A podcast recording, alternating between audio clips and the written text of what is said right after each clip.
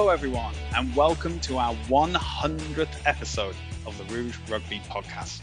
Thank you for joining us. This is a big occasion, and we have a big guest joining us. No, it's not Derek Brissett. He's always with us.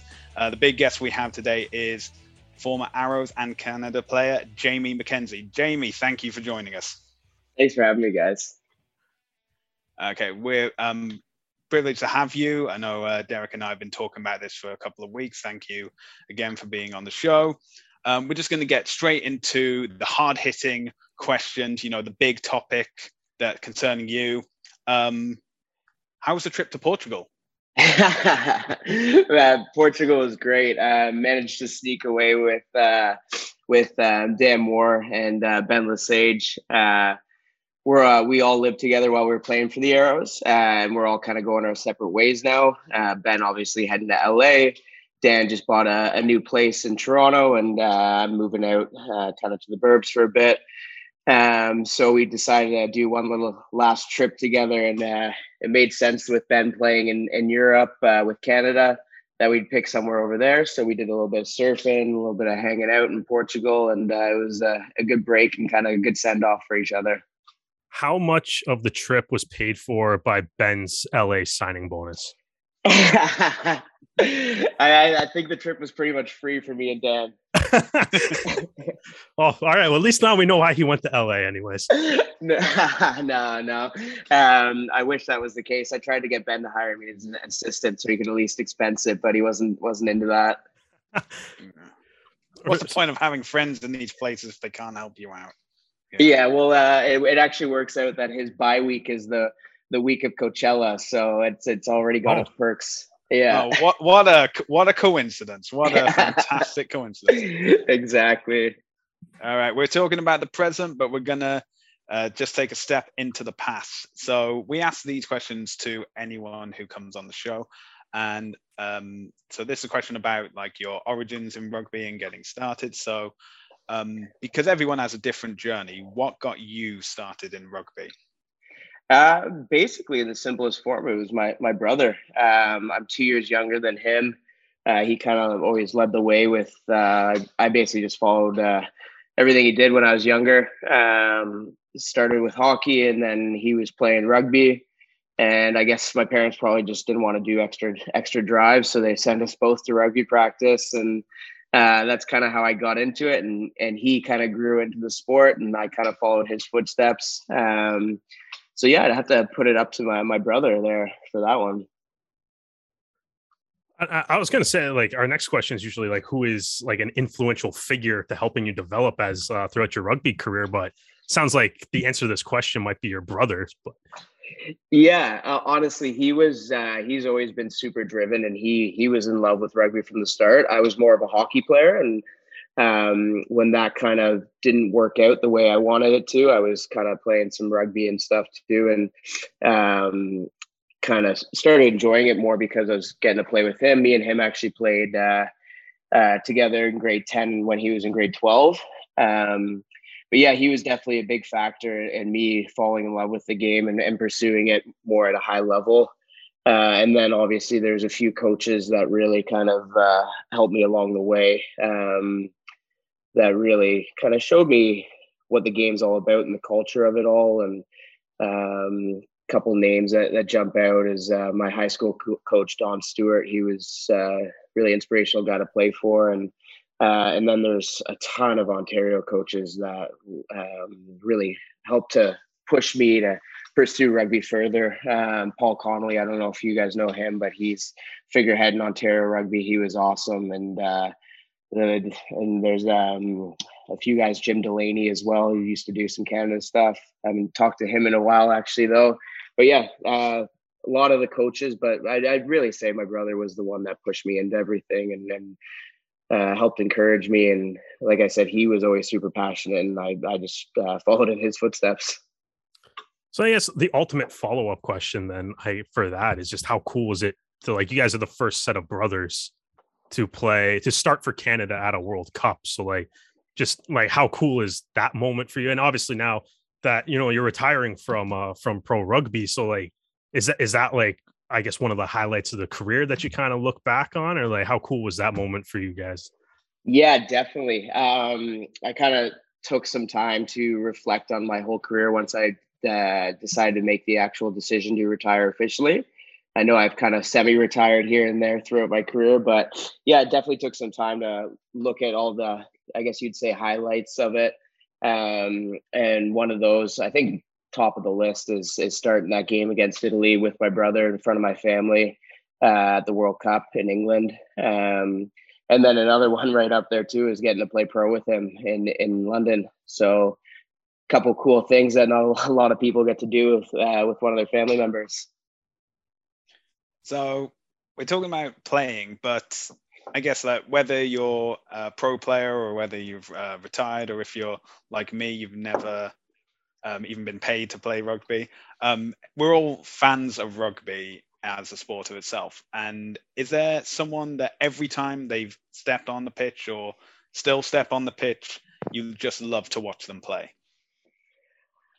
Honestly, not at like the international level. I feel like there's always so many new exciting players coming through. Uh, Dupont for me, especially right now, is uh, that guy lights it up every single time he goes out there, and it's so exciting but just having more of a, I guess a Canadian influence is just watching the Canadian guys play now that I've stepped away from uh, international duties for for a couple years here, and seeing the new talent come through. I always find it super exciting to watch uh, Canada games. Uh, I know the results haven't been the best lately, but just to see kind of who's who's next uh, and who could be the next big name in Canadian rugby, I always find really exciting. Um, but looking back, uh, a couple guys that I always loved watching play for Canada or playing with them. Um, there's a few names that stick out, but Taylor Paris was always lightning on the field. Jeff Hassler, he could turn something uh, nothing into something, and um, Conor Trainor, who's one of my good friends, and uh, DTH van der Merwe. Those guys were all wicked to play. I think Canada's had some exceptional backs. Uh, I feel like my brother would be a little bit mad if I didn't say him as well. He scored some some some pretty good tries at World Cups and stuff. So he was always cool to watch as well. Uh, you, you don't have to suck up to him during the duration of this podcast, but that's not. The, I'm not going to tell you how to answer the questions. He's still bigger than me, so I, I gotta. fair enough. Fair enough. Um. So obviously, I'll kind of go with something. One of the things I guess for myself that I'm not kind of, I guess, always slightly jealous of professional athletes is because I have never left the continent of North America. Never been on a plane that had to fly over like any body of water except maybe like Lake Ontario or something. what like traveling playing rugby you played you played in england some pro there you played for the canadian national team so you traveled the world going to that you were at three world cups um and obviously too you traveled around playing uh, with the Toronto Arrows and playing in North America as well. So, what is the number one like rugby tour road city that you have been to anywhere in the world? Uh, that's a tough one because I've had so many different experiences from like World Cups to just like November games and then to MLR games. So I don't know. Um, there's a few like stories and uh, nothing I should probably repeat on a podcast, but no, that's um, see, that's everyone says that. That is exactly what podcasts are for. Yeah. Well, well, uh, actually, just kind of thinking about being in Portugal, Lisbon is one of my favorite cities to play in. We had some uh, awesome games there where we a- absolutely put some points up on the board, had some big wins, and we celebrated after. That's a really, really fun city. Um, in the States, uh, Austin's a great, great city. Um, honestly, a lot of those American cities are just fun anywhere you go. And when you're traveling with all the boys and stuff, it's hard to have a bad time anywhere. I remember we were uh, in Romania and Bucharest, and um, actually, it was uh, probably one of the first few times I met Ben Lesage. He was there for like under 20s or something like that, while the men's team was also touring. And uh, I can't remember if we like lost a close game or we won, but uh, it was the final stop of the tour, so we ended up having a few few pints after the game, and these poor young kids are are at our dinner with us and just seeing us uh, crush a few beers and stuff. I remember Ben telling me about it. He's like, "Oh my god, what are these guys up to?" Um, but no, honestly, uh, it's it's hard to nail down one spot. Um, like Tokyo was also insanely cool. I, we got to explore after the World Cup when we were uh, off duty there, so that was really fun. Um, yeah, I, I can't pick one because there's too many too many good stories. Yeah. That's that's that's fair enough. I'm just happy to know that the uh, men's team takes such great care in grooming the youth of the uh, the under 20 team while while they you are got, on the road though. So that is good. To, that is good to know. Exactly. You got to take care of them so they know. yeah, exactly. You got to show show the finer details of what it takes to be a professional rugby player, right? Yeah, exactly. Well, speaking of traveling overseas, uh, 2010 was a big year in Europe for you. Um, starting off with um, that you got signed by Esher RFC, uh, playing between 2010 and 2012. Now, we've heard about like the issues that Canadians have getting MLR contracts for other teams in the same continent with MLR. Mm-hmm. What was the process of getting signed for Esher and what were the complications? Now, I, you were also playing with your brother at the same time, so obviously having someone else go through this experience as well with the same last name help. But uh, were there any um, complications or any culture shocks when you were in England? Not really. Um, my whole like I was actually born in Scotland. Uh, my whole family is English, um, and my brother had already been playing there. We both got our uh, our UK passports as well. Um, so how it actually came about is that I was playing for Canada on that November tour where I think I, I got my first cap against uh, Belgium. And I went back to university after that tour.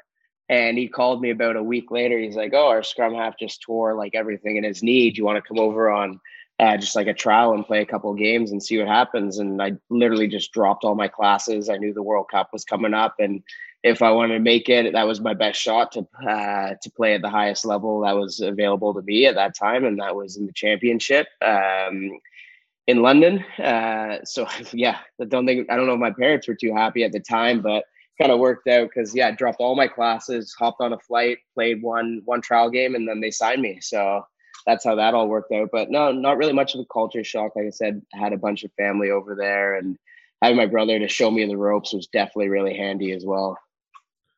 How many teams have you and Phil played on together over the course of, I guess, both of your careers?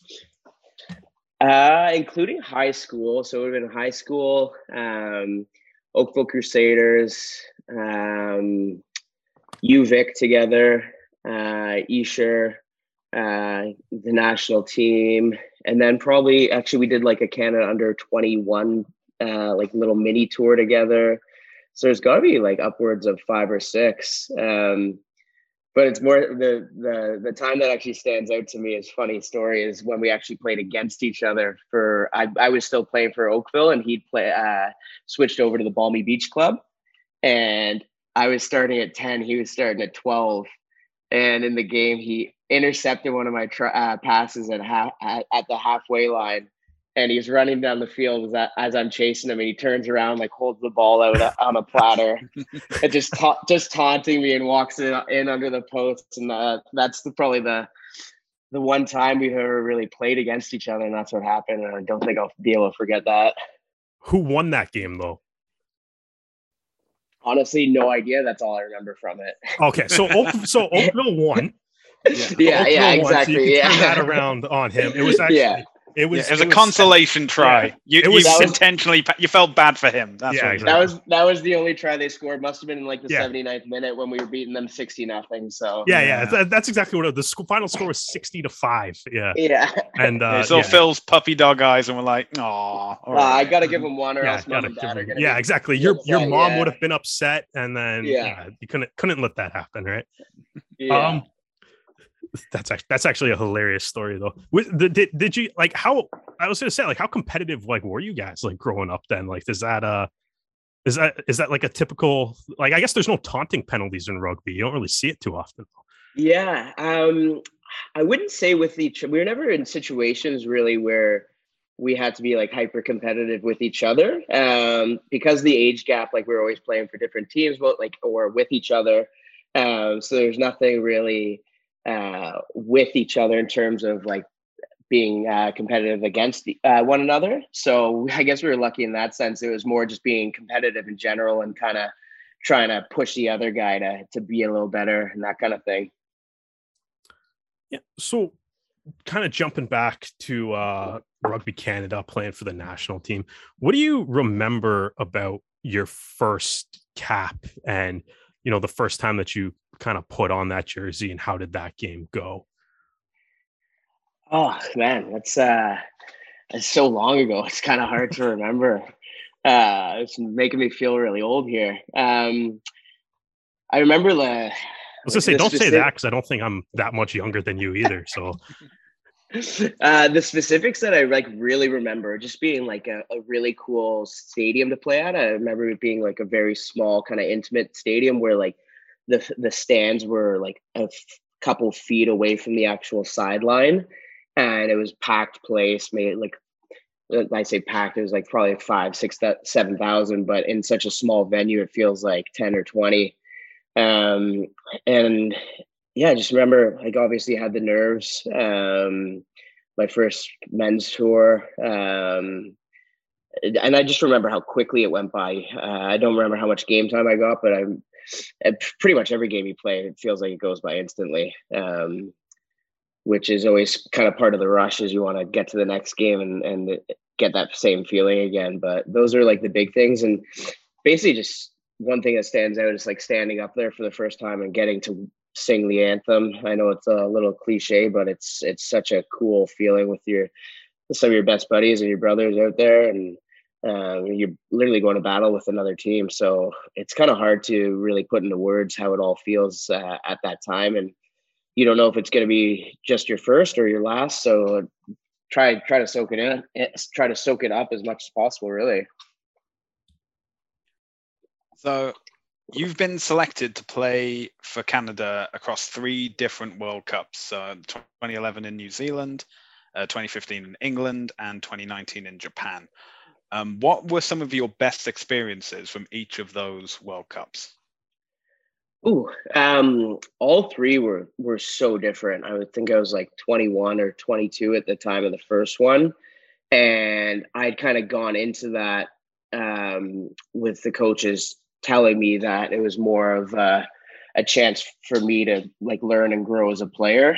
Uh, and it wasn't necessarily uh, going to see the field a whole lot. And uh, I kind of just took that in stride and tried to soak up everything I could. Um, rather than be upset about not playing, just try to make the most of it and, and learn anything I could because the guys on that team were were phenomenal. And that was a wicked one to be a part of. You got the likes of Cudmore, Pat Riordan, um, uh, Nanyuk Dalla, Kleberg, Jason Clare, like Chauncey O'Toole, the, those guys were were tough as nails, and being part of a group like that was was insane. And then being at the basically the home of rugby, and in terms of the cultural sense, like it's hard to beat that. And then uh, I feel like England was different in the sense that I actually had an opportunity to kind of be a starter and compete for a spot and playing in, in the actual home of of rugby uh, in front of crowds that were like 30,000 people, 40,000, whatever it was. Like,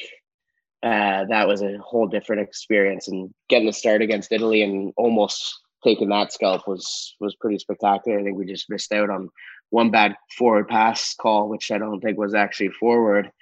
and then and then Japan was a whole nother experience. Just uh, being in a place like that, we were treated so well, and it's such a beautiful country and the people there are so amazing. Um, it was a like a truly amazing cultural experience in general. Uh, again, disappointing results, but uh, it's, it's everyone's so different and they're all so unique that I'm so so lucky that I got to experience three different ones in three completely different locations with uh, basically like yeah, it's it's hard hard to pick out anything that really uh, like from any individual one uh, but just being part of all three was was phenomenal. Yep. So obviously, you know, dur- during your kind of your time with Rugby Canada, there's been uh, there was some ups, there was some downs. Uh, now, un- unfortunately, as you you kind of alluded to earlier, when you, you're talking about how like excited you are to see someone like the younger players um, coming up through the ranks and like what the future of Rugby Canada w- is. Um, unfortunately, you know the with the loss to Chile, Rugby Canada will not be at the World Cup for the first time in um, the World Cup's history. Um, and I think you know one of the things that's like you can kind of see it if you go online. Um, there's a lot of like I guess frustrated uh, Rugby Canada fans kind of going out there, but I also kind of like in kind of listening to some of the podcasts that we've kind of recorded and kind of going back and looking at some of the things that that are being said online. I, I think at certain points we've all been kind of guilty of like just getting like the pitchforks and torches out and kind of yelling and screaming. And uh but I what I'm kind of more interested in is like I guess the uh like solutions and stuff, like helpful like helpful ideas and like or I guess constructive criticism and things like that. So you have recently retired um from playing pro rugby. Um so I know I know you have a job you just said before the podcast you were coming home from work, um, building some great houses. But I'm going to give you a different job. I'm going to put you in charge of Rugby Canada right now. Oh God! Yeah, so it's a big job. It's a big job. I, I, don't know if that's one that many people want right now, to be honest. But no. um, uh, well, I think there's a lot of good things in the works. Um, in terms of the MLR, but and everybody expects like results right away. Um, professional rugby has been in the UK and, and abroad for a while now, and they've got their pathways and and people coming up, and it's actually an opportunity where you can make some money if you don't play uh, one of the big sports in whatever country it is. And I think that is a big starting point. It's just being patient with taking the time to see it develop. Um, one thing I would like to see in terms of growing the sport, especially in the states uh, and and helping North America uh, in general, would be uh, scholarships in the states. I think that would be absolutely massive. Um, if you can start kind of converting some players, so I'm I'm speaking more so specifically the states right now, but if you can hmm. convert some some players earlier on that guys that might not get those football scholarships, but they actually have an opportunity to still go to college and you can build up those programs and, and get them into the sport earlier. I think that would be huge. Uh, same, I know there is is some kind of some scholarships and stuff in in Canadian uh, universities, but uh, I guess Canadian university just isn't the same as the states in general. But um, the fact that MLR is a pathway where kids can see themselves making a living um, I think that's huge, and that's going to take time for younger players to get into the sport and and realize there's an opportunity there if they don't make the uh, say OHL or NHL or whatever it is. Like that's going to be a big part of it. Uh, again, being patient with that and developing um, relationship. Like I'd love to see at least two more um, MLR teams, uh, one on the West Coast and one in the Prairies or something like that and they're able to develop relationships with local clubs. Um, I know the Arrows are doing a good job of building up an academy, and it's just such a big country that it's tough. And and they're working on having kind of different little academies, uh, kind of all over Ontario, and then bringing them together in bigger groups. Um, and just yeah, developing those relationships with with kids at a younger level uh, younger age to see them come through a whole like academy program that's i think that's a strength of england is you're getting into an academy system when you're 14 you're being around that professional environment uh, a lot of kids like leave university and they might get a shot to play for canada but they don't know what it's like to be an actual professional at the sport right? And you're still and you're going straight into international rugby.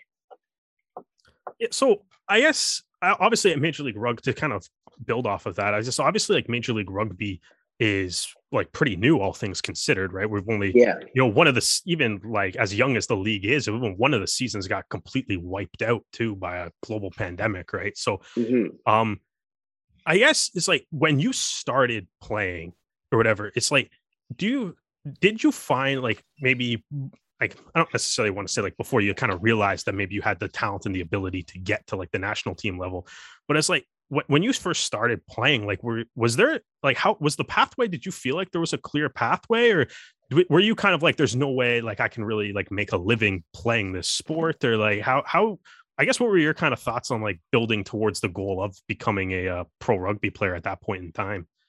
Literally i didn't make it as a hockey player and i was playing for ontario and i was like this is cool. I get to go on like tour to England and stuff. And then yeah. uh, I got I made the under 17 Canada team. I was like, oh, like this is sweet. Like you get to travel and it's fun.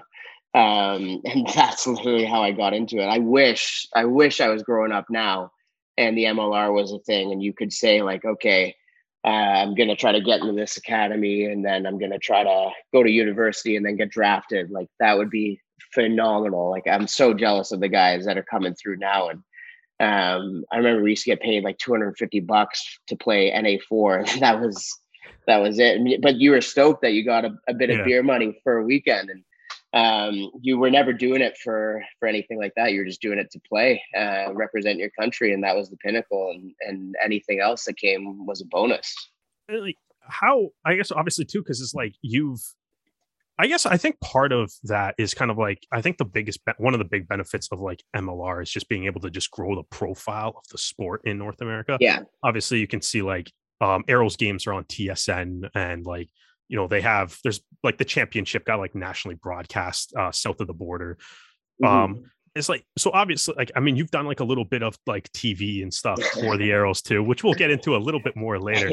But like like what I guess I guess my question is: Is there anything that you see that like you would like to see like the MLR do as far as like I guess maybe like some like marketing and uh like kind of things like that to help grow the game, kind of just growing like that.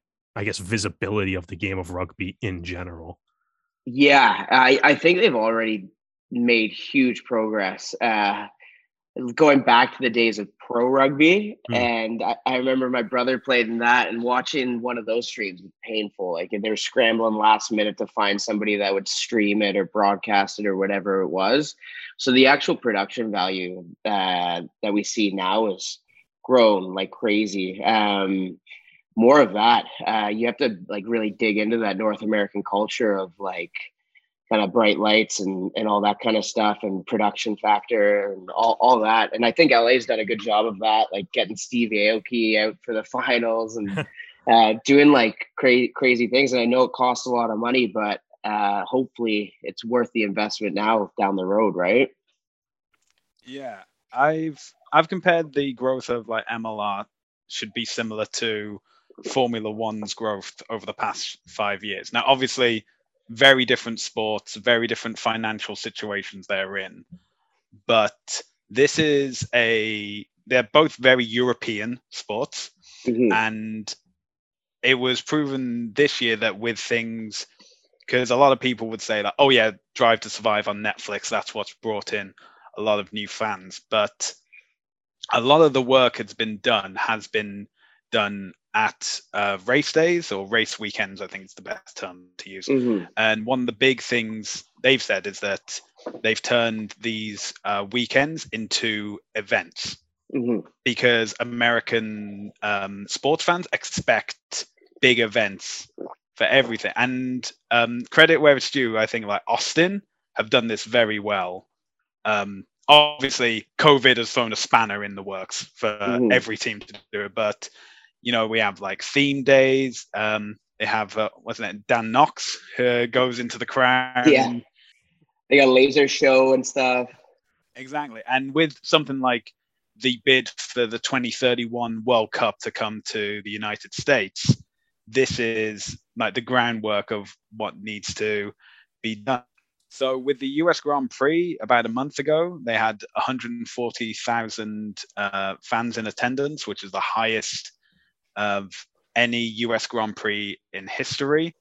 And, you know, and like I say, they're not the same, different sports, uh, different financial capabilities, but it's the small things that will make difference. I think the rugby network has done wonders mm. for MLR of making it a free platform for if you're not in the so for example we can't see any arrows games because they're on tsn but if we want the replays that's where we go to.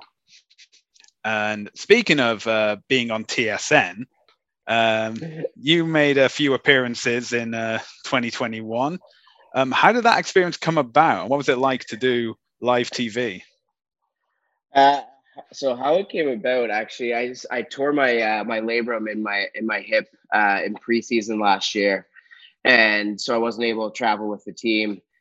And I guess they were in talks for uh, broadcasting the games, and um, Mark Winokur kind of said to me, uh, "Oh, you've got like a, a, bit of a personality. You know that you know the uh, the players really well. You've played the game. Uh, you actually know what you're talking about. I don't know why he said that, but um, no. Uh, and he just kind of suggested that he's like, "Oh, would you be interested in doing any stuff for TSN?" And I, I was like, "Yeah, sure." Like, wouldn't turn down any any opportunity really. And I thought it was, sounded kind of cool.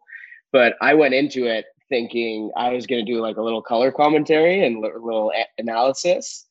And the day I get there, um, they're like, "Oh yeah, you're the host of the show," and I was just like, "Excuse me." and, and never done anything like this before. I think the only thing I'd ever really done was like an interview after like a training match or whatever for like a, in a World Cup or something like that. And I was like, "Oh, what do you mean?" he's like, "Oh, like you gotta like you're the traffic cop. You gotta welcome everybody onto the show. You gotta direct like the conversation. You gotta send it to the field." And I had never done any of this before. Um, but luckily we got to do a, few few takes before we went live. But it was wild. Like you got somebody talking in your ear while you're trying to have a conversation with someone, while you're trying to look at the monitors and figure out what's going on. And then they're like 30 seconds, so you got to send to the field. It was.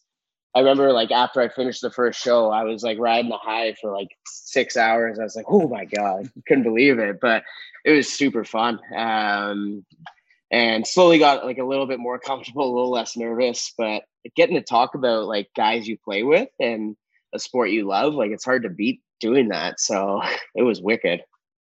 Yeah, don't, don't worry, I'll edit out the part where you said it took a few takes to do it, just so everyone uh, yeah. believes the one perfect one take, first one time. Wonder, yeah, yeah, exactly. The the no rehearsals, yeah. nothing at all. I'm just trying to get yes. to a job in TSN for like permanently though, so it's like yeah, yeah it was one exactly. take. It was flawless.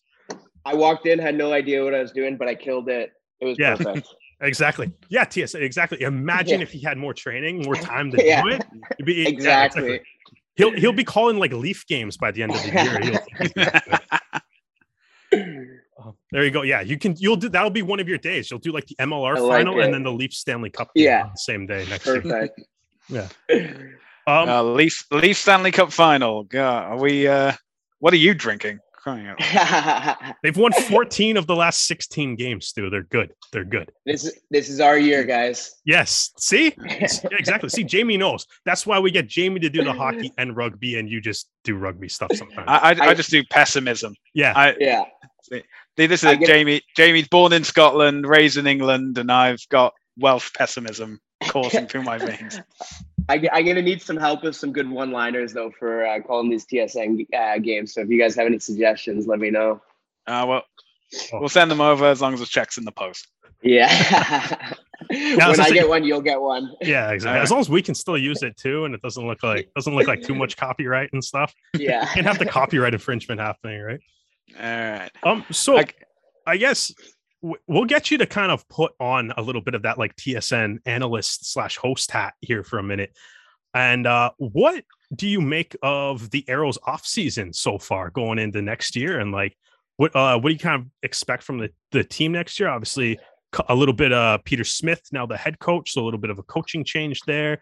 Um, the Ben Lesage trade, some people are kind of calling it one of the biggest trades in MLR's history so far.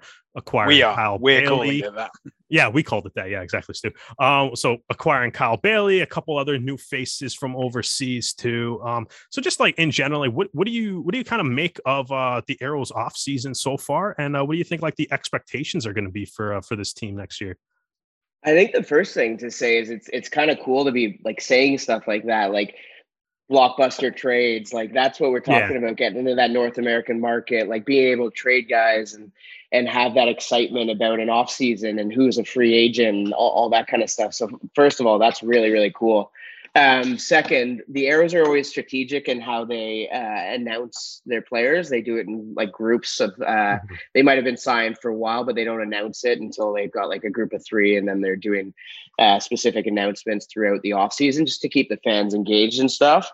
But looking at some of the moves that have happened, I think Baillie coming to Toronto is wicked. Um, last year, the Arrows struggled struggled a little bit with their their culture. Um, probably. Um, uh, also to do with being on the road for so long and being yeah. in such a small space with the same guys for so long. So I think he's going to be vital uh, in kind of not so much turning around the culture, but uh, improving and, and increasing it. Uh, he's he's a great guy. He's a he's a player's player.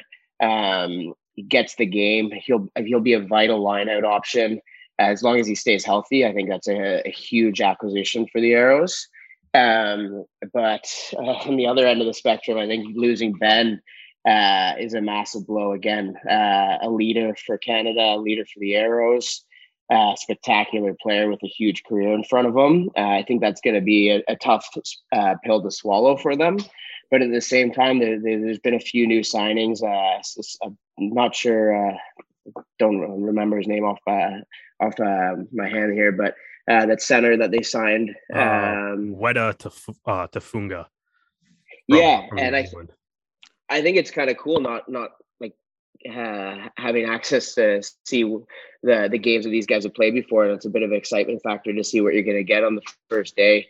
Um, and signing a couple props and uh, I, th- I, think they really put themselves in a good position. It's just kind of how the team really comes together in the off season um, or sorry, preseason to really fill all those spots and, and see how they start playing together. Um, I love the move of, of Pete Smith uh, being coach. I think uh, being head coach, uh, I think he's worked hard for the opportunity, and I think it's kind of his his his time to take over and, and see what he can do with the the players that he's got. So that's pretty exciting as well you kind of mentioned um i guess um the culture of the team last year and like i guess like we haven't had a player on the podcast since the season ended and like i guess my question is kind of like how difficult was that year for the players? I know that you know you you were injured for the duration of the season so you weren't down in atlanta. I would imagine that probably is even harder on you being that far away yeah. from the team. Um but it was like just i guess from that I like because I guess like in, in, a normal situation, if you're injured, you're still like around the team on like certain occasions and can like go to the games or uh, hang out with the guys on the team after or something. Um, but I guess like how difficult like for to to try to explain as someone on the team like because it's like not being on the team, I've I I don't really know how to like comprehend how difficult or how challenging last year would have been. Um, so it's like what, what was kind of that experience like for for the arrows and for yourself kind of being stuck on i guess the other side of the border with i know a few of maybe other injured players and other staff members that didn't make the trip down. Yeah honestly like you said it just sucks. Um like you you go through preseason with these guys you you you missing out on something that you love to do and uh, kind of going into last season i knew it could potentially be my one of my last few seasons uh, and so that that really just sucked in general. Um, luckily, I had some other things to focus on back here, like uh, some work and stuff like that, to kind of keep me uh, at least somewhat occupied. Um, but just like I was just trying to keep in touch with the guys, um, see what's going on, what the day to day is like. How's it? How's everybody feeling? I feel that maybe helped my uh, my journalistic skills a little bit, kind of diving in, getting some of the goss here and there, and get getting the guys to spill the tea on what the week's been like. But no, I was just always checking in, see what the game plan was for for each week and how everybody's feeling and and all that kind of thing. But from the actual player's perspective, it can be really tough. Like you think like, oh, these guys are doing what they love to do. But when you're away for that long, you're missing like the nice things that you're used to, just being around your family or, or just being able to step away. You're almost in that environment for well, you are in that environment for 24 hours a day for whatever it was, 118 days or something like that. And that can be tough. It's mentally draining. You're switched on all the time. You're worried about, except for off days, you're worried about when your next meeting is, like what what time breakfast at, what time's dinner at, what you're going to do for all those. Um, and then, especially if you're a guy that's not like a mainstay in the 15, uh, and you're dealing with the frustrations and not getting selected. Uh, it's so important to not bring that into the team environment. You got to kind of deal with it, uh, not so much privately, but you got to kind of deal with those emotions, uh, those negative emotions about not getting picked or not think not getting as much game time as you think you deserve. Uh, and so that can really add up mentally. um, without like an outlet to, like I said, step away from the game. It can be super tough. Uh, so I think they did a really good job for for how long they were away uh, to kind of keep it together. I guess looking at part of it too is like the way the Arrows have to start the next season. It's another massive road trip, essentially, right? You get the yeah. the one the one game against LA and Langford, which is probably going to feel a lot more like a home game than say playing in like Vegas or Atlanta or something would.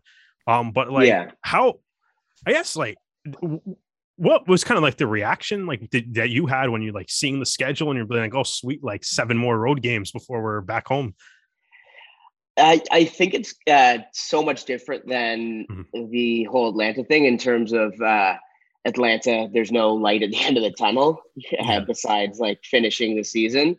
Whereas I remember our first season in the league that we, you're doing, you're basically setting goals for chunks of games. Like, okay, here's our first two opponents. What are we trying to achieve with those first two games? Uh, and then you try to roll that in the next two. And then by the time that's done, you're at four, and then you're at six, and then you know one or two more games, and then you're playing back at home. And if we can come out with a, a, a positive record out of that, we're into a, a home stand where teams are traveling up to us, and we're at home for several weeks in a row, and and you're really just building up and trying to gain some momentum. So. Uh, it's more like you're actually able to set kind of micro goals into a bigger goal and basically chunk it out, which is which is easier. So I think having that game in Langford, like you said, that'll be pretty important because you'll be able to play a few games, reassess everything, reset your goals, almost get like a home game, like you said. I think they'll do a phenomenal job of getting some people out to that and supporting the arrows. And and then turning that into a homestand for whatever it is there are uh, games remaining for the season. Well, that's the thing is that um, so Toronto, by the time they play Atlanta again in April, I knock wood because obviously COVID is still a thing. Yeah. Um, it'll have been over 1,000 days since Toronto last played in Toronto. As one of the few players that has the experience of playing in front of live crowds in Toronto, what was that experience like, both at uh, either Alumni Field or Lamport Stadium? that seems like a whole li- like different lifetime to even think about that. It's weird. Um, thinking how, how good we had it before. Um, no, but uh, playing at home, I remember what we won like seven games in a row. Um, that first Yeah. year or, something like that. I think we lost the was it the first one at home, and then we went on a crazy run where we won everything. Yeah, um yeah it was you can't beat that. And my favorite memories are playing at lamport. I think that that setting like you're downtown toronto the weather's getting better um you're getting good crowds. It's like one of those stadiums that feels uh, bigger than it is uh, especially when you start packing it out and you got the beer gardens going it's just fun you got all your friends watching i, th- I think the arrows are lucky that they got so many ho- hometown kids um, because it gets people out and they're they're playing for their families in, in front of their families, whereas opposed to uh, a lot of these other U.S. teams and stuff, and like maybe not a lot of those guys are actually from that city. So I think that's an advantage for us, especially when we play at home. All right. So we're going to talk about um, your decision to call time on your rugby career. Now, obviously, it for um, different players, there's different circumstances. One of the worst things is when uh, injury just makes the decision for you, especially for like a lot of young guys. Um, you mentioned before that you had um, injured your hip in preseason was that the specific moment or was there like a culmination of different things that made you come to that decision Yeah, it was uh, a combination of a few things. So that was definitely uh, a big part of it. Um, but kind of the icing on the cake was Canada not qualifying for the World Cup. Um, so basically, my situation was I tore my labrum. Uh, I would have needed surgery. Um, the recovery is about like six to eight months to get back into playing games. Um, and so my plan was to to get surgery, do all my rehab, my recovery, uh, roll that into hopefully a, another MLR season, um, and then into a, a World Cup campaign.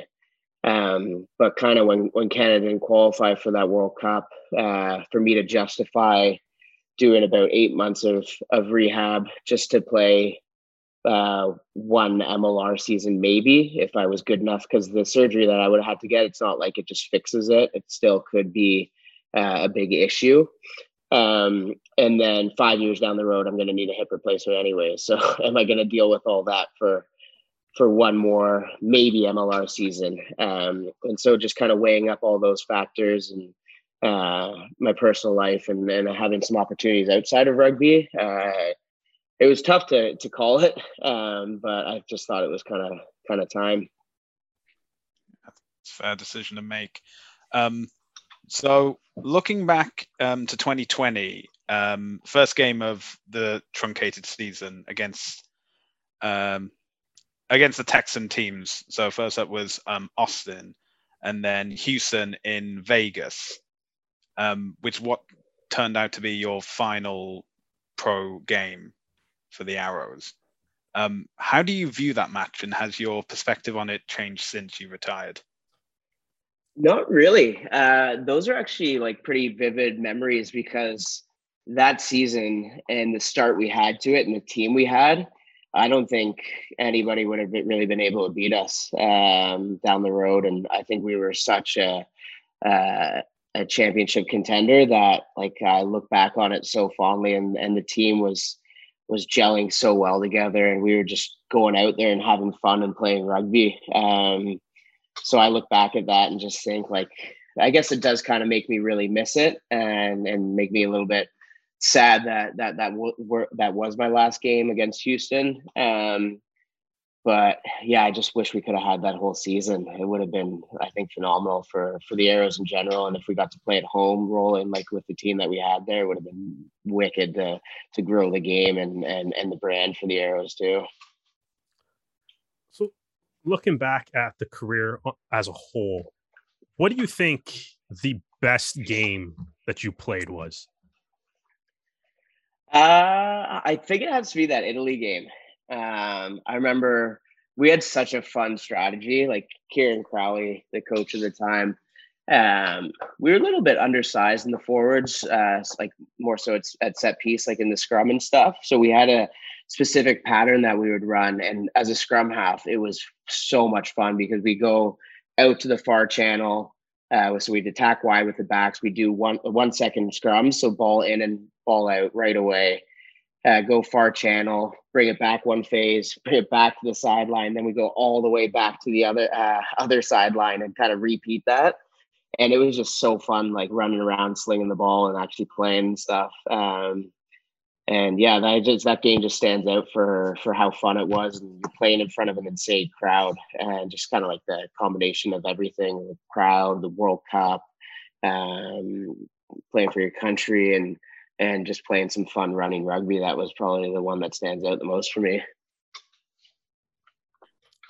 And it's, I guess, kind of maybe like one last thing as we're kind of starting to wind down a little bit here is like do you have any like message or anything to like the fans or the people that kind of supported you throughout your career now now that uh you are kind of like looking back on it and kind of reflecting on the the entire rugby journey here yeah actually um, before i officially announced my retirement i um, made a point of calling a lot of the coaches uh, and people that had an impact on my career.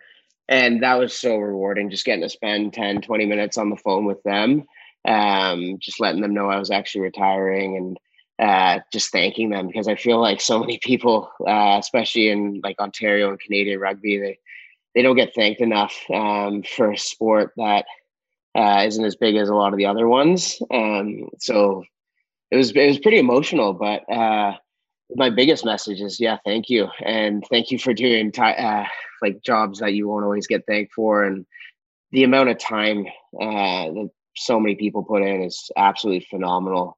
Uh, and it's it's hard. You'll never be able to like I, I, hope i can give back half as much as some of the people that that uh, had an impact on my career. Um, and i made a point like the Balmy Beach just reached out to me to do some of their academy stuff and just giving back in in any kind of sense that I can. Because yeah, like I said, I don't think these people ever get thanked enough for what they do for the sport. So, so if you're looking at like doing like academy stuff for with like Balmy Beach, is like is coaching or like I guess coaching, TV analysis, uh, analysis and stuff like just kind of like looking for ways that uh, you can stay involved in the game, or are you thinking yeah. that there's could be like lengthy like career opportunities and options like that too?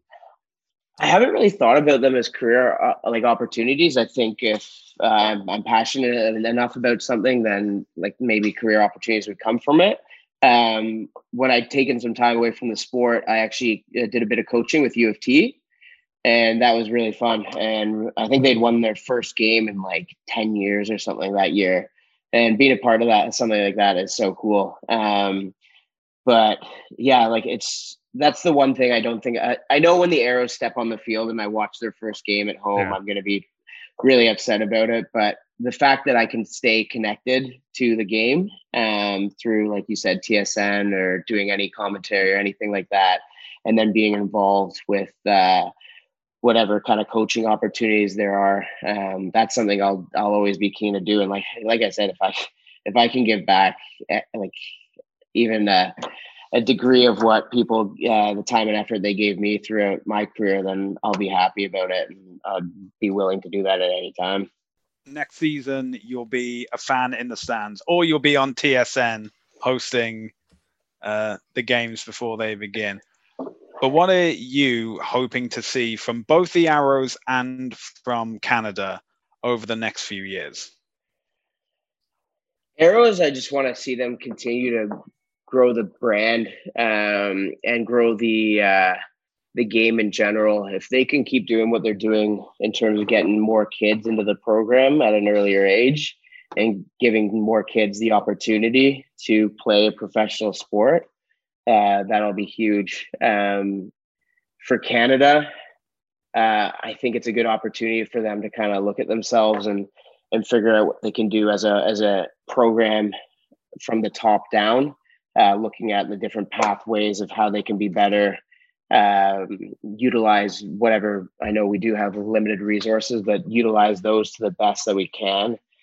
And and it's I guess it's a well, it's obviously sucks we haven't qualified for the 2023 World Cup, but in some sense, it's a bit of a blessing with where the team is now to be like, okay, we've got 2027 on the like not the horizon, but in the future what are the steps we we can take to build up to that moment and rather than you're trying to like doing the repechage and just squeaking by and then like you're not really planning for anything i think it's a good opportunity for for canada to plan so far down the road and come up with a, a really good plan for that to get us back into where we need to be to qualify for that world cup so, Jamie, uh, at this point of the uh, episode, we normally say what we are on social media. So, um, if you enjoyed this episode and this interview, we have plenty of other interviews on uh, previous episodes that you can find at the Rouge Rugby, both on Spotify and Anchor FM.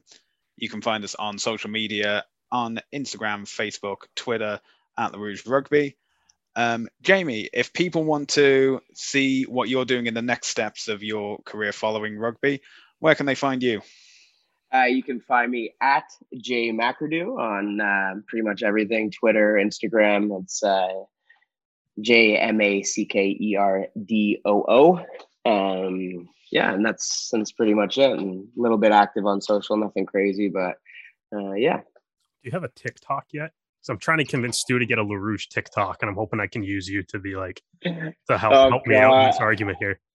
I think I'm a little bit too old for TikTok. I, I have TikTok and I love watching them. It's so addicting. Uh, ben Lesage is the is the resident TikTok master um, that I know, but no, I, have never really made any. But maybe I should get onto that. All right, doing so. you the next TikTok dance craze started by Jamie. Yeah, exactly. Derek, if people want to find you on social media, where can they find you? Us at Percept the Jet. That's usual. Like like Jamie, it's the same handle across everything. Keep it simple. And exactly. you can find me on Twitter and Instagram at Hardman, spelled H number four R D M A N. Well, Jamie, it's been a pleasure talking to you tonight. And thank you all for joining us for 100 episodes. We look forward to you joining us next time.